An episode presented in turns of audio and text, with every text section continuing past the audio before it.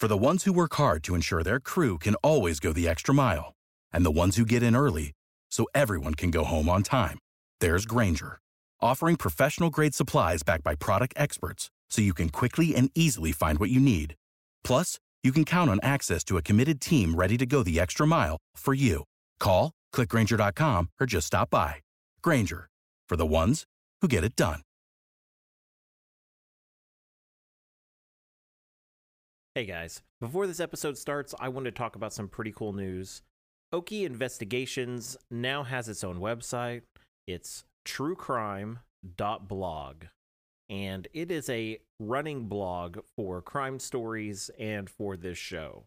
So if you're a true crime buff and you want to see some cool things that we gathered while researching each show, including a like timeline of events that we put together, uh, newspaper clippings, court documents, and much, much more. Come check us out at truecrime.blog. One, two, three. Hello, everyone, and welcome to Okie Investigations. My name is Trevor Shelby. In this episode, we're going to take a wild ride in the Okie time machine once again because it's way back Wednesday, and that's what we do around here. Today, we're going about 90 years in the past to November of 1929, where the town of Utica is experiencing some odd deaths in a short amount of time. The small town gossip has whispers of murder in this little town. In this episode, we will discuss what happened why, and what happened since. But first, if you're a first time listener, to experience this podcast to its finest, hit that subscribe button so when we have new episodes, you will be the first to know. Then head on over to our Facebook page. Here we'll discuss all the things about this case together. Perhaps we come up with our own theories, and some of those might be featured on this show. You can find us at facebook.com forward slash Okie Investigations. I hope you're all having a fantastic week despite the strange times that we've been living in. Uh, this week for me has been pretty interesting. Uh, a few weeks ago, I got some baby chickens, and since then, they've grown into little uh, chicken adults. And uh, it's been a lot of fun watching them run across the property, chasing bugs, everything like that. Uh, we got them because our older chicken, Henny Penny, she uh, she seemed kind of lonely. Now that they're all together, she wants nothing to do with them. Nothing at all. That's how it goes sometimes. But anyways, I uh, I was thinking about it, and how about uh, some of my true crime fans? How about uh, I need some names for these baby chicks? I got four of them and my wife is naming two, and I've been tasked to name two of them as well. So I need two really good names, and let's let's keep it into the realm of true crime, and let's see let's see what we can come up with. Uh, the the winner names uh, we, we can we can announce on a later episode. That that'll be fun. Also, I want to say thank you to all of you that have left such wonderful reviews of the show. It really really helps us out. It's great to hear from everyone who enjoys the show and we really we really want you to know it keeps us motivated providing the best show that we can put together. It's uh it means a lot to us. It really does. But let's get on with today's show. Like i said we're going back to november of 1929 this is thanksgiving eve love can make a person do crazy things i think that's a song somewhere but it's true. Love can make a life the most amazing thing in the world. And it can also destroy the lives of yourself and the loved ones around you. I don't know why people don't think about this before they act in the name of love. But we're shown over and over again throughout history that many people do not think hard about their actions before they make them. It's very clear. This story starts on November 26, 1930. Will Hughes, a local farmer in Utica, Oklahoma, is walking to his horse barn. He would never walk out alive. A little while later, Miss Illa Hughes phoned for help. Her husband was dead. Police quickly responded to the Hughes property. Illa was in shambles. As she led them to the barn, Mr. Hughes was lying on the ground, his face beaten and almost unrecognizable. According to Miss Hughes, she believed that one of the horses kicked her husband in the face. But the police seemed to suspect that the damage to the face was not just from a mere kick, it was pretty extensive. They thought there was something more to all this. It didn't take police long to find an auto spring near the barn, covered in blood. When confronted with this, Ella Hughes began to tell a story that would soon be on the front page of every newspaper in the state of Oklahoma. For the past few months, Ella Hughes and her neighbor Andrew Eastep have been falling in love. The only problem was that they were both married. So, according to Ella, Andrew began telling her that if they were rid of their spouses, that they could be together, and that he could do it in such a way that no one would ever be the wiser. Illa, who was completely love struck, believed him, and so Andrew began to form a plan. The first thing he was going to do was murder his own wife. To do this, he ordered some poison in the disguise he was going to kill some rodents. He then gave it to his wife when she was ill, pretending it was medicine. She became very, very ill and died shortly after. This all went according to plan, so well, in fact, that his wife was not only dead and buried, but no one seemed to think he had anything to do with it. He collected a life insurance policy on his wife within just a few weeks. The next part of the plan was to happen a month later. Illa would wait to hear a knock upon the wall of the house and then lure her husband to the barn. When he got there, Andrew would kill Hughes and disguise his death as an accident. Every time I hear a murder like this happening, I can't help but wonder why on earth they didn't think of divorcing their spouses. Why? Is it because they didn't believe in divorce? What sense does that make? I don't believe in divorce, but murder's okay in my book. Or does it have something to do with money? Or how others will see them? It's like they never think, well, if I do this, I might be caught. So it's better to be poor and divorced than it is to be a broke murderer. I don't know. So, according to Illa, she heard the rapping upon the wall and then got her husband up and told him she thought the horses had gotten out. But instead of being able to make it look like an accident, Andrew hit Will over the head over and over again with the car spring. It caused a gruesome injury that proved to be much harder to explain. Illa told the police that as soon as it happened, she knew she had made a horrible mistake. The police ar- arrested Illa Hughes and then went next door and arrested Andrew Eastep. When at the station, Andrew was confronted with the story that Illa told him, and he became very quiet.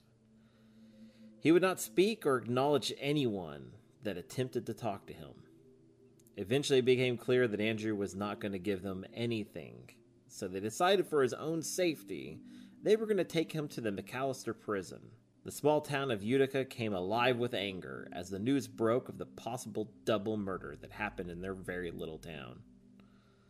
The small gel was not enough to hold back what might happen to Andrew if they didn't quickly move him. It was this that probably scared Andrew into opening up just a little bit to the guard. On the drive to the prison, Andrew denied killing Illa's husband but he did say that he had a hand in Will's death. He gave Illa $50 to hire someone who could do the deed. After dropping Andrew off in prison, officers again questioned Illa about Andrew's accusation. Illa denied it all, but she too began talking less and less to the police. She was quickly figuring out that she was also in a lot of trouble, and because she had confessed in having a hand in her husband's murder, she too could be charged with that murder. So, one of the things the police knew they had to do was they had to figure out what Illa had been telling them was truthful or not. The easiest thing they could do was go and exhume the body of Andrew's wife. As it was reported in the Miami Daily News record on November 30th, 1929, Sheriff Rule Taylor and County Attorney George Deck and an undertaker went to Wolf Creek Cemetery near Utica and disinterred Miss Eastep's body, removing the viscera and dispatching it to Oklahoma City for examination. They then reburied her body. That had to be no easy task at all. digging down to that body and then removing the viscera. Miss Eastep had been dead for over a month. You can only imagine what kind of condition she was in at the time. The viscera, if you don't know, is your internal organs. Now, while all of this is going on, the police have relaxed some on Illa. They're giving her some freedoms within the jail. Uh, she is described as a subdued little farm woman by the local papers. They began let her have the use of the reception room during the day where she can sit, listen to music on the phonograph, or read. I can't help but wonder if some of the jailers had either taken pity on her or if they were just being really nice to her to let her guard down. Either way, it was working. When detectives came to talk to her, she began to open up more and more like she had done before. Five days after the police removed Miss Eastep's viscera and transported it to Oklahoma City, they received some of the results they had been waiting for. They had indeed found some poison in her remains, and they think that there's actually multiple types of poison present. The sheriff and county attorney brought this information to Andrew, who was still in prison. The news that they had found the poison seemed to shock him. He was then ready to talk, but he was quoted as saying, I won't plead guilty to murdering my wife or Will Hughes. I will plead guilty to something else. When they asked what that something else was, he wouldn't say. Andrew stated to officials that he would testify against Illa and tell what part she had in the killing of her husband. Now, it was evident that the two sides of Illa and Andrew had begun to turn on one another. The police set out to see if anything that Illa had said in her statement was true, and so far they were able to find some truth in her statements. She had confessed, and Andrew seemed to be backed into a corner. So the sheriff took the kitty gloves off and charged them both with first degree murder in the death of Will Hughes. This must have been a shock to Illa, who was cooperating with the police to some extent and being given these liberties inside the jail. She probably thought she would receive a lesser charge for her cooperation, but that did not happen. At this time, the police had waited on charging Andrew with the murder of his wife. They were waiting on more evidence to come to light and an official report to come out by the police chemist. By December 6, just 10 days after Will was murdered, the Oklahoma City police chemist was able to find large amounts of a deadly poison in Miss Eastep's remains. One of Andrew's children came forward and told the police that she suspected something was not right about her mother's death. Her father had given her some kind of medicine to get over an illness, and she only got worse. Then he gave her another medicine, and she died shortly after. With this in mind, the police searched Andrew's home and found a 12 ounce package of poison, half of which was gone. Now, armed with this evidence and the official report by the Oklahoma City police chemist, the sheriff charged Andrew with the murder of his wife, along with the murder of Will. They chose not to charge Illa in this because in her statement, she said that it was mentioned to her that the killing would happen, but she didn't know any of the details or when it would happen. So proving her involvement might be pretty hard. According to the Oklahoma City chemist, there was enough poison in Andrew's wife's body to kill a dozen people. Now, the trial was set, and both Illa and Andrew were both denied bail. During the preliminary hearing, they set up the case and showed why they believed Andrew and Illa conspired to kill their spouses and the evidence that supported their theory. Andrew pled not guilty, and surprisingly, so did Illa. Illa's attorney asked for separate trials, and that was granted. They needed separate trials because their defense would be against one another. Besides just coming clean, this was the only hope that either of them would have to avoid a prison sentence. Andrew's trial was one mixed with real evidence and accusations from Illa Hughes. The prosecution brought forward the evidence of the poison used to kill his wife. The statements made by his daughter that she saw him administer the poison, and that they found bloody clothing in Andrew's home. The shoes that he wore matched prints found near and at the scene. The star of the prosecution was Illa herself. She testified to the statement that she gave to the police and answered questions about it. This is where we would get a glimpse of her defense as well. She claimed that she was threatened by Andrew when she refused to participate in the slaying of her husband. When it was Andrew's turn, he testified that he was at home with his children when Will Hughes was murdered, and they brought forward several of his children who stated the same. But the case went to the jury. The prosecution was asking for the death penalty. It didn't take the jury long. They returned to the court with a guilty verdict and they fixed life imprisonment as the sentence. At Illa's trial, she suggested she didn't know of the plan to kill their spouses until Andrew already murdered his own wife. He then threatened her life if she did not participate. She stated on the stand that Andrew would tell her things during the affair like, I wish you were my wife. There's nothing to do but get rid of your husband but she didn't realize that he was actually planning on doing so until the night of the murder. She stated that after the killing, she immediately regretted her actions, and that is why she came forward to the police.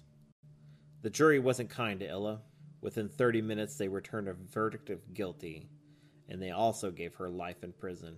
Illa appealed her verdict, but lost her appeal.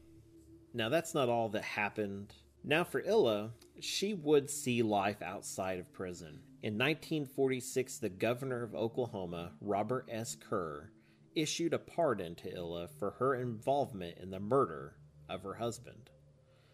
I could not find any real reasoning behind this, but I think it's something that Mr. Kerr probably felt strongly about. Kerr was once an appointee of Governor Marland's unofficial pardon and parole board.